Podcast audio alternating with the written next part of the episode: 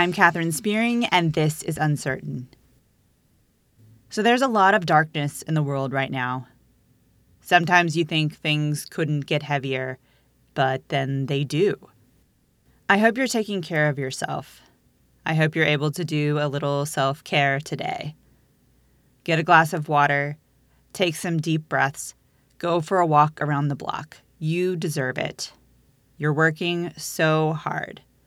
Take a little time to honor your body for the work it's doing. Today, we have a fun episode. I am the host of the Holy Heretics podcast and the Space Between UK podcast. Had a lot of fun recording it, and we hope you have fun listening. Here's our episode discussing how things like smoking and cussing and tattoos became things the evangelical community sometimes uses to assess someone's spiritual maturity. In true uncertain podcast fashion, we didn't record this in an effort to find all the answers. Sometimes you just have to ask the questions and start the conversation.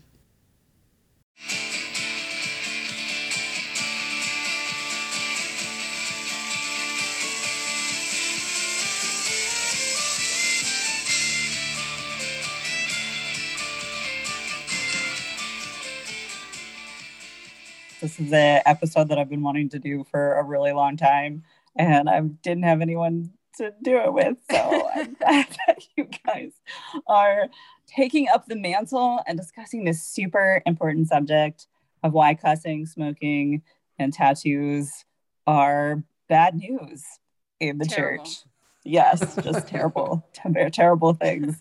So um yeah so just to get started i'm catherine spearing with the uncertain podcast and i would love to hear you guys uh, what you do and then maybe a, a fun fact about yourself if you have one. A fun fact.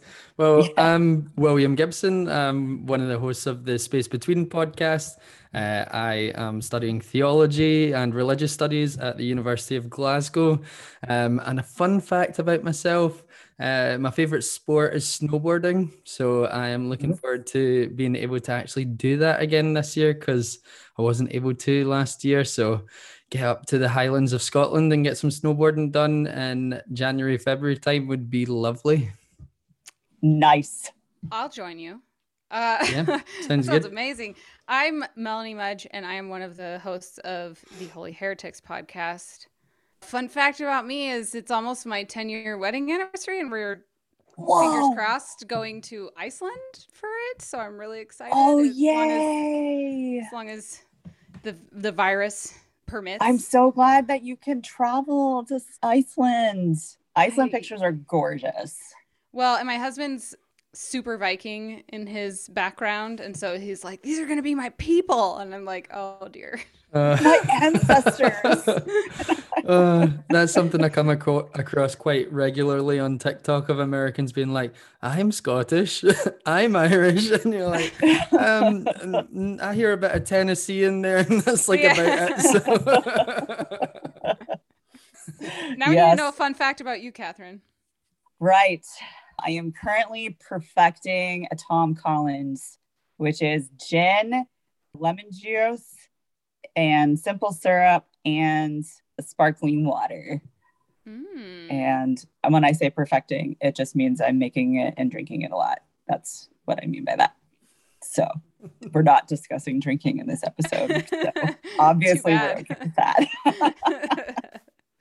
yes. yes. I do feel like cussing and smoking and tattoos do fall into this other category, though. Like, I don't know. There are a lot of evangelicals, I think, that are uncomfortable with drinking, but somehow I feel like the cussing, the smoking, the tattoos thing, tattoos, I think, are kind of coming, become, or becoming a lot more comfortable with it. So let's start with let's start with cussing, swear words.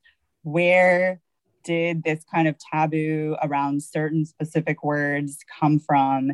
And then, maybe more importantly, why do we assign like spiritual maturity to people's cussing barometer? And why mm-hmm. does that end up being an assessment tool of how Christian someone is? What are your thoughts? I there's a lot there because I'm a writer, and so I think a lot about words and like how how they get meaning but then also how the meaning morphs over time and through generations you know um i think i was reading not that long ago like the name sarah actually used to be a male name a couple centuries ago and and that sounds so weird to us in our modern age because that's a male uh, female name but it just yeah. you know things change or like colors change meanings change and so a lot of the words that we consider like taboo or off limits we gave them those meanings and then right. yet we like get so offended when we hear them. Um i don't know. To me it's just it's a little wild that like we're so concerned about that but we're not concerned about saying the the christian alternatives like freaking or you know whatever whatever it is. I like we do it all the time. We say crap or crud or like all Shoot. there's yeah, there's so many alternatives. Darn it. like those are okay, even though they're used exactly the same way mm-hmm. as cuss words. And and that person is considered holier. That part I don't understand. Like I don't know if it's just like it's easier to draw a line somewhere and then say you're in mm-hmm. and you're mm-hmm. out, or like what it is. But that's the part where I'm like, why? Why did we do that? Yeah, it just right. makes me think of uh, out of the abundance of the heart, the mouth speaks. like, yeah. it's uh, like literally like their heart posture when they're saying um frick or shoot or anything like that is the same. Their intention is the same. So if they really take like Jesus' word seriously then like what's the difference? But also i think it's like just a valid expression like uh personally i don't know why it's not used more. Um i think for me as i first started like my deconstruction uh have you ever heard the song a prayer by king's kaleidoscope? I have heard it but i can't remember it. Yeah. Yeah so there's this line in it um and uh is it uses the word fuck in it and it's just so impacting when you hear it because um I actually got to see King's Kaleidoscope just before COVID restrictions like came in. Um and when they sang that song um I think his name's Chad the lead singer of the band he explained how he wrote that in response to someone that was close to him um, had died by suicide. And so when he mm. received that news he was just like didn't know how to express himself. And so he wrote this song that was a prayer. And it just had like this um, real rawness to it that you were like that's an actual prayer that like you'd want to participate in that like it speaks to something of the human condition and what we all experience it's a shared experience. Um where you go like yes i want to say that and the motivation to want to say that is right. So why then do we like put restrictions on it or have to use alternatives? I really don't understand.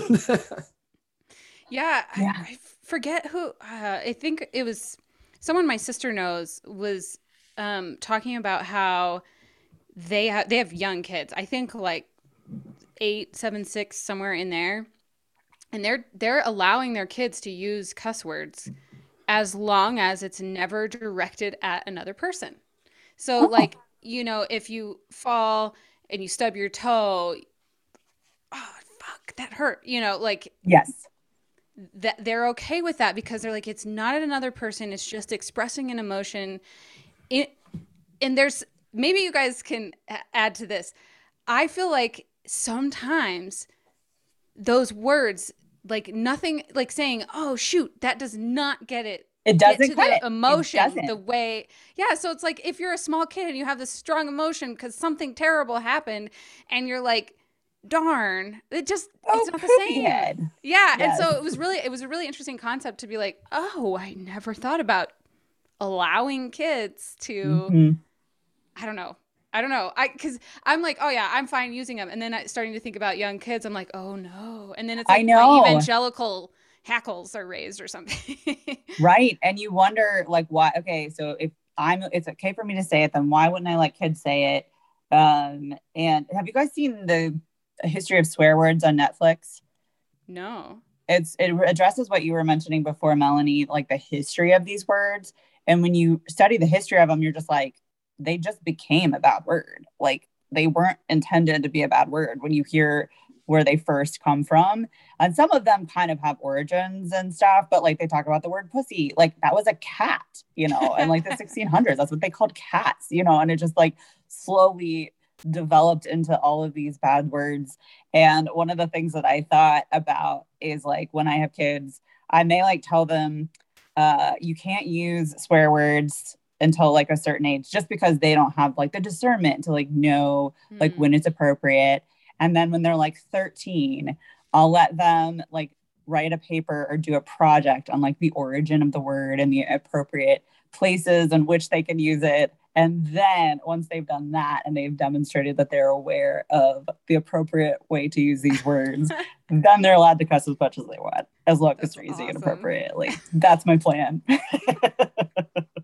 awesome. it was a really helpful um, docu series, and one of the things that it pointed out is how um, a lot of uh, uh, restrictions, like parental advisory and stuff like that is used it's there's like a racist origin and it's used to kind of censor rap music and uh, more hmm. explicit hmm. music written by people of color and black hmm. people and that was that was like oh so if there's an origin there like that culture is bad and then the things that they say are bad and then that you know leads us to just making this like censor mm. censor around a lot of these words um, potentially has a racist origin too like that makes a little bit of sense where it might come from in some circles um, but the evangelical circle of why that's a thing and why why we restrict words it's kind of a mystery i feel like a little bit yeah, I, have not seen that documentary, but I saw something like similar to that about the history of certain swear words.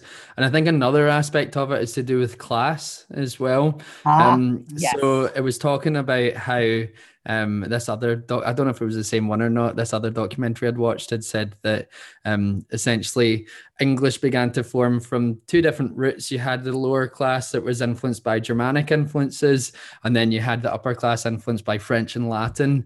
Um, and so, like in French, if you were to say shit, it's merde or Merd. Um, and then uh, in German, it's scheißen. Um, so scheißen to shit is like the lower, it's a language of the lower class of peasants. Oh. So, uh, and so like the upper class, like in aristocracy, wouldn't use that language. And so as it developed into English and you got these swear words, it became associated with being lower class. Um, and I suppose then it was this kind of puritanical mindset that you had with like colonialism and stuff as language and especially English spread out across the known world through colonial activities. Then obviously that's the upper class that's implementing this sort of language so standards and true. things like that. so then you begin to see that that seeps through and why those lang those words are seen as bad because they're associated with lower class which then comes with all sorts of connotations um, that come with capitalism. Oh my god I always have to mention capitalism.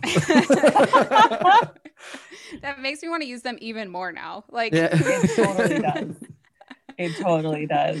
Yeah. Like, if there's get, like get a out of there. Get out of that capitalist and colonialist mindset and mm-hmm. classist and racist. That all that. I'm like, okay. It, yeah. It's a it's a statement of defiance, which is funny because like as a teenager, I totally rebelled and I had a like now that I think about it, I was just about to say this phrase and I'm like, where did that come from? Um, I swore like a sailor where did that come from? Like, was that like low because they're lower class and so they're the ones who speak that way? Oh, interesting. But I, I had, I, I had no problem using cuss words, but then at one point I came back to God and, um, like my whole thing was like I got to clean up my language. I need to like be holy for God and like went through this whole process of trying to like retrain and like have new habits and it was tough and it's interesting that it's like like it goes back to what you were talking about catherine like why is that seen as like you're holier because you don't use them? Like how did and it go from class to evangelical or like to being holy? Right. So you specifically associated coming back to god with cleaning up your language. Like oh, that 100%. was part of your reconversion basically oh, yeah. was cleaning up your language. That's so interesting.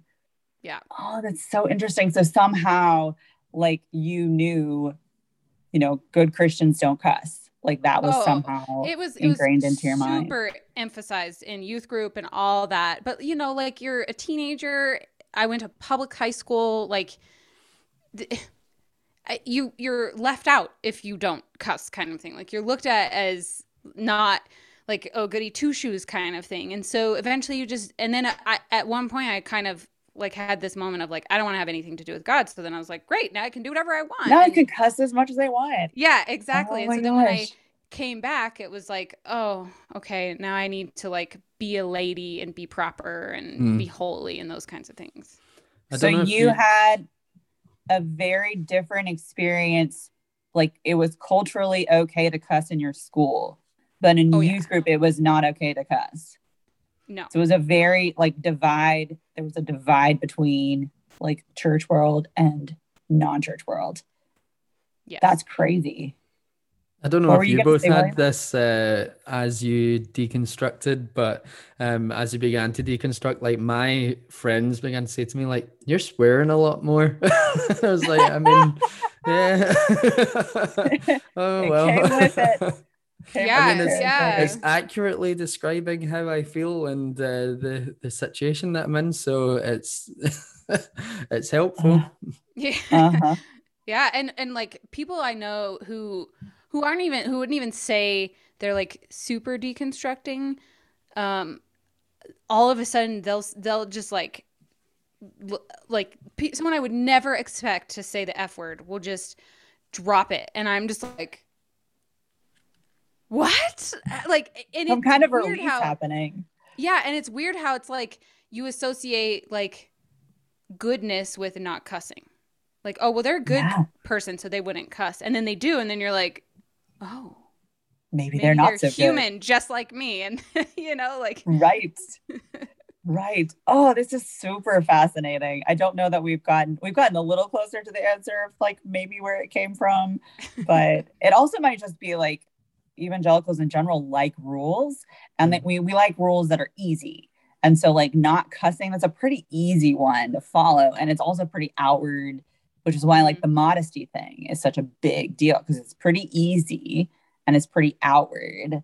And it's like black and white. We can categorize you based on the length of your shorts. And and so we can categorize you based on how many F words you use. And that is um, yeah, kind of part and parcel with a with a lot of more fundamentalist conservative um, communities. Um, yeah, are you guys ready to move on to smoking? Ooh. Let's talk yeah, about sure.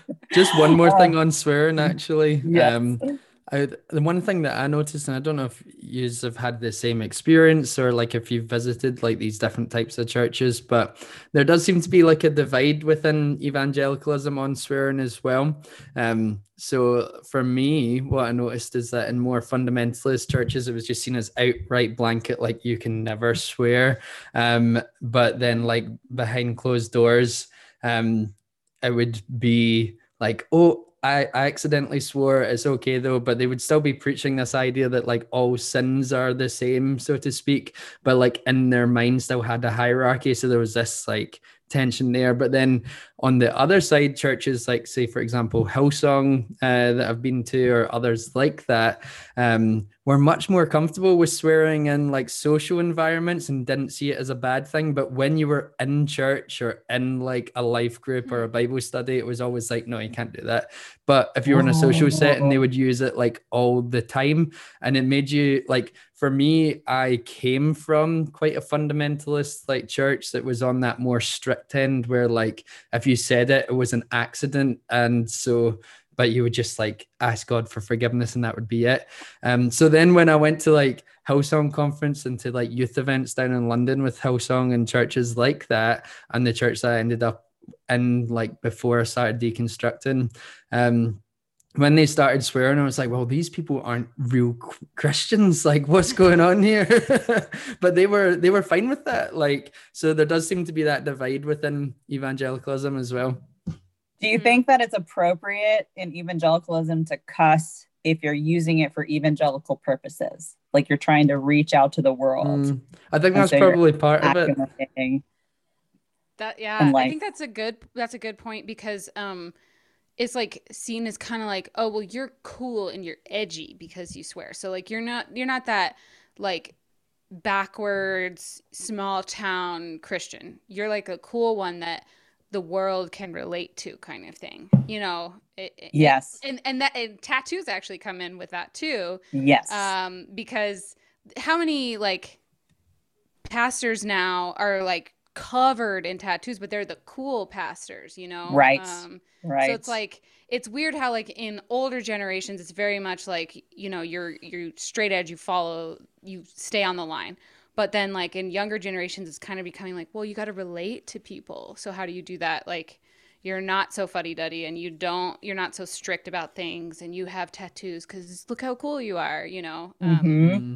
which is interesting yeah yeah maybe that's how how some people snuck it in they were like we can use this to bring people into the church yay yeah. or well, I, I imagine... know people i know people who who are like well it's a christian tattoo so therefore it's okay Soli Deo Gloria. Yeah, that's what I was gonna say. Imagine like imagine having all these tattoos like of your beliefs or like promoting your beliefs and then experiencing deconstruction. Like I think back to like oh, when I right. was like in fundamentalism and like I'd had this like idea for a tattoo and I was like that would be so cool. And it was like all the solas of the it was all the solas of the reformation the but like but an, an icon of them. So like um sola deo gloria would be like an arrow pointing up the way um sola christus would obviously be like a cross like sola scriptura would be a book like and have all the symbols like down your arm of the solas um and I was like, oh, that would be amazing. But then now I'm like, um, um maybe not. Glad I didn't do that. I remember having that thought because I only have one tattoo. Um, and I I remember like thinking for like probably 10 years, like planning the tattoo that I was gonna get. And I I remember having this random thought that I just remembered when you said that, William, was I didn't want to get anything Christian. And it was like this weird, like, what if I'm not a Christian someday? And it was like, I remember having that thought. Mm-hmm. And I'm just like, it's like having that symbol of like your faith on your body. Uh, I bet that is really hard for people. I never thought about that. If, if they're like going through, um, yeah, just a process of reassessing what they believe and then to have that symbol of their beliefs on their bodies. Like, I would, that would be really challenging. Um, yeah, well, so I have three tattoos. One of them is really small, and it's for my nephew who passed away from um, congenital heart disease. Uh, but I also have a brand on my foot that I did in middle school with a friend of mine who was in youth group, and because, uh, like, you know, no way my mom was going to let me have a tattoo, right? So uh, my friend had like branded himself using a safety pin that he heated up with a candle and then Whoa. just like burned his arm. And I was like, I want one too. And so he did it on my foot and it was of a dove. And I, it's still there. It is still there. Um, but it's a brand, so it's not like obvious like a tattoo. But it's interesting because like at the time it was like oh it's the holy spirit and i'm like oh my gosh i'm glad it was just a dove and or like a bird so, because you know like how I'm, i was like 13 or something i don't right. know and it it felt so real at the time um maybe that's why our parents are like no tattoos for you but at the same time it is interesting how it's like um if you do come into the church as an adult with tattoos or or even like lots of piercings or you know any of those things that are considered not straight edge it, it's almost looked at as like oh well they're finally getting back on track or like they must have had a hard life and now they want to follow god or something like that you know? It's weird how it's tied to like behavior you used to not love god and now you do and now you have these everyday reminders of how terrible you used to be and i don't know like, but look how the Lord is. has redeemed you. yeah. brought you into the church, but you got the tattoos, and that's just a sign of how far you've come. It's okay that you yeah. have those tattoos. Yeah, or like, oh, I might like I've I know people who have like um, what's it called when you get it kind of redone where it like you're covering up an old tattoo and they get it redone with a yeah. Christian tattoo. And so now like look at that symbol. And it's just interesting like why is morality even part of the conversation when it comes to tattoos? Yeah like little symbols. I guess we should address the the verse that people use to say that it's um the only one i can think of is do not tattoo your body for the dead which i meant to look it up. I think it's in leviticus. That's the only one that i remember do you guys remember where it is or any other verses that were used that's the only one that i remember i think yeah. that's the only one i think so um, one verse yeah, which is interesting because it's in Leviticus with all the commands, like with, with a command that says like don't eat shellfish or something, and then also a command that says don't wear clothing of mixed fabrics, which we do and don't all shave your the beard. time. Yeah, like so why why does why did that one hang on? That's what I want to know. They went looking for it. They wanted something to say the Bible says this is bad. And so they went looking for it and I, they I found it. I, th- I think it's maybe a bit more than that. I think that um, despite all the talk from evangelicalism of like, well, we're just going off the truth and we're not influenced by culture, I think that actually they were just more influenced by culture. That the culture, as evangelicalism was kind of born, 1800s, 1900s, definitely wouldn't have approved of tattoos. Like obviously we're much more accepting of them now but even 30 40 years ago people might not have got a job if they had too many yeah. tattoos. So it was part of cultural influence and i think as with most things the church always seems to lag behind culture in terms of changing ideas on morals and social norms. Um, and so that probably they rather than just being like this is a biblical truth they've actually just been influenced by culture and accepted it. And mm. that's that's been it without no i think you're it. absolutely right. There's a huge pattern of the evangelical church and that's like where complementarianism and patriarchy and all that comes in. The evangelical church takes what's happening in culture brings it into the church wraps it in spiritual language and presents it as biblical truth. And that's a continual pattern. You're you might be you might be onto something there i think that's right yeah i think that's a, i think that's a really good insight, Will, because um, it's it's just like I, I keep thinking about how it goes back to like classism and potentially racism or like like why why why would it have been a command in the Bible? Probably because it was very unsafe back then to get some sort of marking in your skin. I mean, you could probably get super sick from that. Nowadays, it's crazy safe. Like I had zero problems with any of my tattoos, and I have plans to get more. Um, and so then it's like, well, it, and it does, like you said, well, it goes back to jobs. Like I, I had a manager at a restaurant I worked at in high school who had full sleeves, and the lady who owned the restaurant was like, you have to always wear long sleeves, or else you can't work here. So like he had to wow. fully cover them up um, and she wasn't a Christian or anything. It was it was just such a it's such a social norm. Um, and I'm like, like I don't I don't understand like why it's so offensive. I guess maybe it's the same as language. Yeah, and it just yeah it just becomes ingrained in in what we do, and we don't question it until except accept. This brings us to smoking. Um, my I did question it when I was like 14, 15. Oh, okay. No, I was probably a little older than that because I remember I was driving. So I was probably 16 or 17. And I remember driving and I remember having this thought because smoking was so associated with people's salvation. Like I remember like, like they're not a Christian, they smoke. Like it was like actually said like that Christians don't smoke. And wow. I remember driving and just having this because I I was you know raised in a culture of of biblical literalists, literalists. And I had read the Bible a couple times at that point and it just like dawned on me. I was like there is nothing in the Bible about smoking.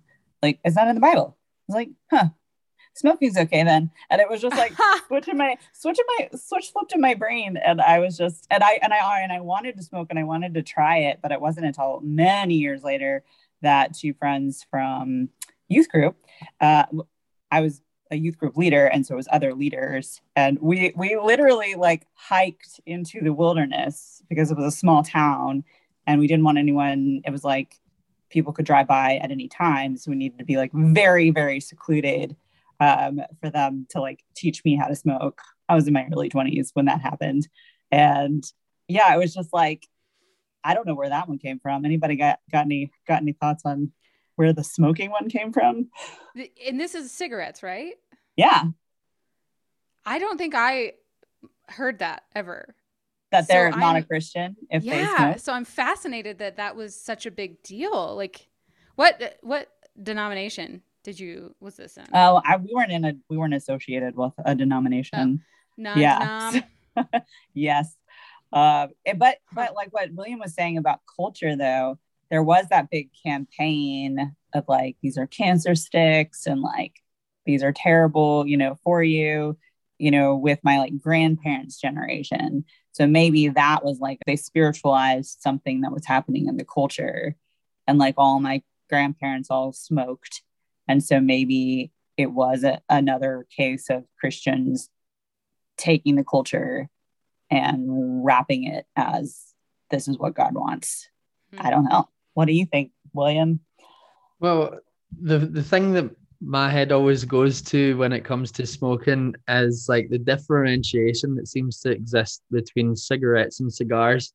Um, yes. And the thoughts that come into my head with that are your usual culprits of patriarchy and capitalism, of um, the fact that like there's this uber male like image that a lot of um, male pastors or even youth leaders or people within the church in general like to present. And so that would mean that it would allow for them to sit and have a cigar um, because it's manly, it's something to do that's ah. manly. And then it's also associated with um, big business. Um, it's associated with like CEOs, and there's a lot of different associations that come with that. Um, a lot of this is like in my head like i don't have as much evidence to go like yes that's definitely what it is um as the other stuff that i've said throughout this but it's definitely the association that i can see most clearly from what i know of the different associations like and i know people that are in like still in conservative environments who would be allowed to smoke a cigar in front of their uh, pastor but would never be allowed to smoke a cigarette and I've also it would always be men that are allowed to do that. It would never be women. Um, like it just wouldn't be a thing. Like I was on a stag do one time, and there was people from a church that was a lot more conservative than mine, and one of the leaders was there, and they were all just passing cigars around, and it was fine. Um, but I cannot imagine that being allowed on a hen do. Uh, I can't imagine that being allowed if it was cigarettes as well. So it's that's the thing that my head goes to straight away. Whoa. Yeah. I am so glad that you brought that up. You I think you brought that up when we were messaging about doing this episode. So I'm so glad that you brought it up again here because I had forgotten about that. But that's oh, that's a good one. That's mm-hmm. really good. The mm-hmm. patriarchy mm-hmm. connection. Yeah. Yeah. Well, so my my grandpa, I think, started smoking when he was 13 you know, I mean, it, for a long time, it was just cool. And then I don't remember how old he was when he switched to cigars, but then he smoked cigars for 65 years. I don't know, something crazy. Um, and then he switched to pipes uh, in his 70s or 80s, somewhere in there. And then, like, one day quit cold turkey. But I mean, he this is a man who's been a Christian his whole life, um, always in the church, like, you know, does a a daily devotional every morning out loud with his wife. Like he's he was a great man. Um, and it's interesting because he didn't. I don't like. We as his grandkids were like, "Hey, we don't want you to smoke because we don't want you to die from cancer." But I don't think, as far as I ever knew, he ever had someone say like, "Hey, you're not a good enough Christian if you do that." Yeah. Um, but I I kind of now William, you got me thinking about like what if my it had been my grandma. That would have been well, a whole different ball game. Especially because it was Southern Baptist. That was the church that they went to forever and that I went to for a long time as well. Um, like imagine if it had been my grandma smoking since she was 13 like it would have been a whole like i feel like she would have experienced something completely different which is interesting because it is kind of associated with masculinity but now i'm like has it all changed because of vaping mm. i don't know i don't know because i know a lot of people who do vape and they vape kind of constantly but it doesn't seem to have the same stigma that I think I that know. was a good marketing campaign on the side on the part of vapors, the people mm. who created it. I think that they marketed it as the classy smoking. Well, like with with the church that you went to that said like you are not saved if you smoke, like do they say the same thing about vaping? I'm curious. I don't that. talk to those people anymore, so I don't know. Good. Fucking great. William, yeah. you can't use that language. You're not no, safe. No. hey, fuck away. This is the the cussing podcast. well, I, and I think that's interesting too, because then it gets into like m- smoking marijuana also. Like, Ooh it's a it's different from cigarettes, but like that's becoming more socially acceptable. Mm-hmm. Um, I don't know. It's well, I I one thing that I think about a lot when we talk about like smoking cigarettes or just smoking tobacco versus smoking marijuana is like people always bring up, well, marijuana gets you high. And I'm like, nicotine is its own drug or caffeine is its own drug. Like, why are some exactly. drugs considered more acceptable? I mean, alcohol is a drug. right. It's so I don't know if there's I think like marijuana is associated with uh like uh I think there's a racist reason for that too with mm. Mexico. I think yeah, and then just but the also way that, rap culture too. I feel like yes, you know, mm-hmm. and and who are the bad guys in the drug dealer movies? Like who plays those people? Like there's a social racial connection there too ooh, we could trace everything back to it seems capitalism, racism, patriarchy. Patriarchy. yeah. Everything does. I think like um probably I don't, I don't know if you've heard this justification, but the justification I heard for like not smoking and things like that was the passage and i think it's corinthians where it talks about like your body being a temple of the holy spirit uh-huh. um, and yes. people taking that in a very literal way and so it was more of like this health thing rather than a moral thing like it's not healthy um, and it was the other passage so from being paul morbidly obese but nobody in the church seems to care about that yeah i know yeah, um, sugar you want yeah, there's there's that other passage as well that talks about like um like all things are permissible but not all things are beneficial. Um and that was again Paul I think that said that. Mm-hmm. Um and that that was used and it's like oh well it might be like permissible like it's okay to in this situation for a guy to have a cigar but like that doesn't mean that like it's beneficial for him to be spoken all the time like it's okay in this situation but not in an, another um which is probably the most nuanced that I've seen in, in an evangelical position. But no, I, that's that's a straw man. That's I'm so sorry. nuance works. You you can be nuanced when it benefits you. Like yep. that that's okay. Yeah. In a in a um, circle. But then I think like that's the thing with a lot of it is that this the argument is being used to justify it in some situations um, and then to reject it in others can be used to expand the acceptance of other substances of um, other yes.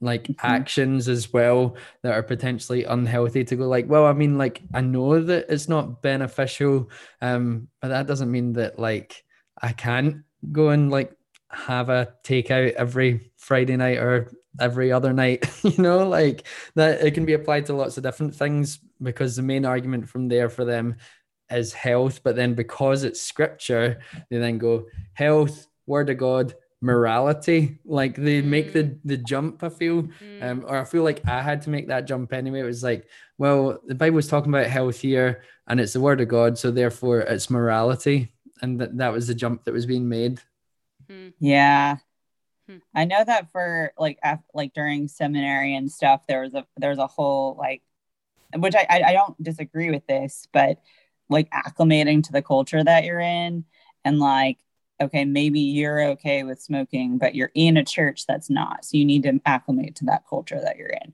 Or, you know, for me as a as a youth director, you know, you're you might be fine with cussing, but because the youth group itself has a culture that cussing is bad, you need to not cuss like while you're in that youth group. And there's like that, um, which I don't necessarily think that that's wrong yeah, I know. I guess I just had like a lot of private conversations with like students and stuff about these things of like, like, no, it's not wrong. But like while you're a minor and your parents are not okay with it, and while you live at home and while, you know, you're in this church or whatever, like you kind of have to follow the rules. But no, it's not bad. Like, yeah, you can cuss as much as you want when you're on your own or whatever. Um, so I don't think that that's necessarily bad. And I think that that's something to still keep in mind with some things when when some outward stuff like becomes i don't know like becomes this barrier to having a relationship or having a conversation which i think and that's why i think that these subjects are really important to talk about because you know why would cussing be a barrier? Why would smoking be a barrier? Why would tattoos be a barrier to having a conversation or having a relationship with someone? And so let's not let them be barriers. so mm-hmm. I definitely as I've gone through my deconstruction been more like I don't care anymore. Right. Like I I used to be like almost like a way to feel holier than now. Like I don't cuss and I don't get drunk and I don't smoke and I, you know, whatever it was, whatever the outward behavior was, it was like like clearly my heart is better because I'm showing it on the outside kind of thing. Mm-hmm. Um, and now as I've deconstructed, it's like I don't need to prove to anyone where my heart is at. yes. Like like I don't I don't have to and and these are arbitrary measurements of like how good or bad someone is. Um, which is stupid. So like why do I why do I count out of that? I don't know why. But I definitely around certain people who it would bother. I don't. I don't do mm-hmm. those things. And and even on our own podcast, like guests can say whatever they want. I don't care. Um, but I try, tried not to just because I'm like I know we have people who listen who aren't at that point, and I don't want them to just be like, oh my gosh, it's just full of cuss words that I wouldn't, I can't listen to it anymore, you know. And it, it's just interesting because it's like, why do we spend so much time concerned with if we can measure someone else's goodness or their holiness or whatever word we want to use um, by these arbitrary measures when like we're not emphasizing within our families or at our churches or wherever it is in our communities um, like the real measurement of like are you kind to people are mm-hmm. you loving do you do you use like you can say the F word all you want as long as you don't say racial slurs. Like, you know, like the things that actually are harming. Why is it that we don't care about that and we care so much more about these arbitrary things? And that's where I am like, you know, that's what I want to be about. Like, I want people to know, like, sure, I may cuss or I may have tattoos and you may find that offensive. But when it comes down to it, I'm going to be there for you, even if you right. think I'm a horrible person. And that's what matters. Mm. I wonder too, since my my realm is abuse in the church, and I wonder too if one of the reasons why um, Christianity has been truncated into some of these simpler forms, like don't don't dance, you know, and shake your booty, you know, cover your body, don't smoke, don't cuss, you know, don't drink, do all these things to make it like super easy to be a good person.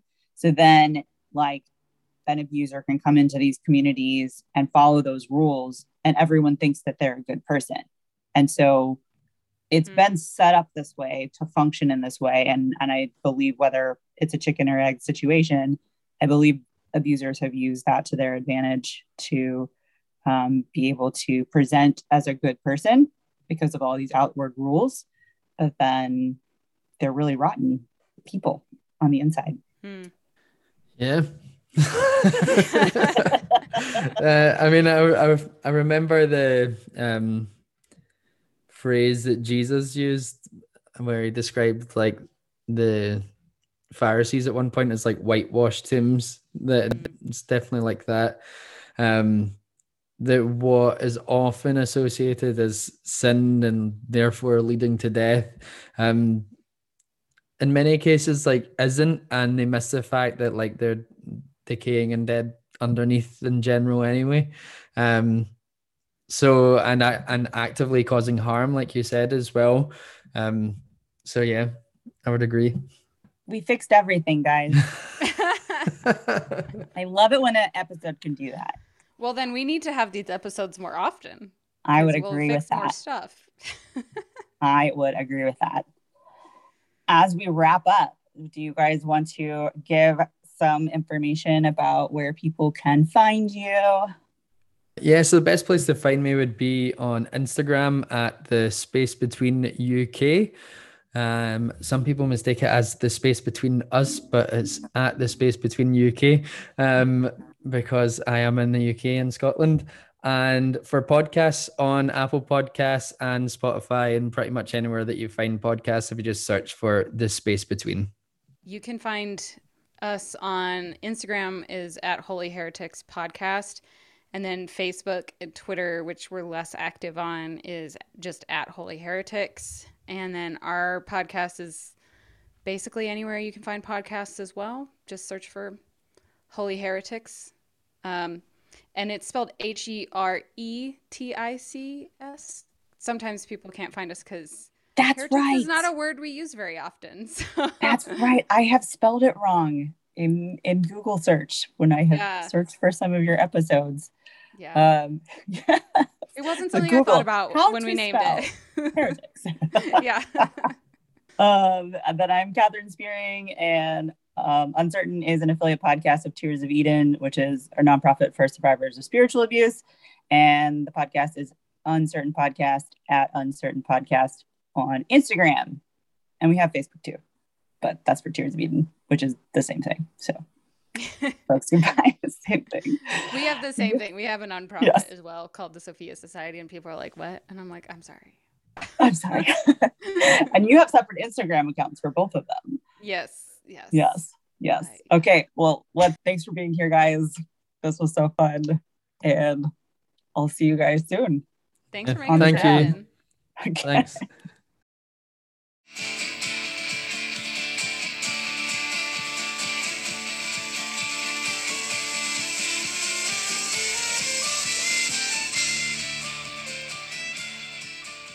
Thanks so much for joining us today. Uncertain is the affiliate podcast of Tears of Eden, a community and resource for survivors of spiritual abuse. If you're enjoying this podcast, please consider making a donation by visiting tearsofeden.org/support. All donations are tax deductible. Intro music featured in this episode is from the band Green Ashes. Before you go, please take a moment to like, subscribe, or leave a review, and don't forget to share this podcast show with everyone you know. I'm Catherine Spearing, and I'll see you next time.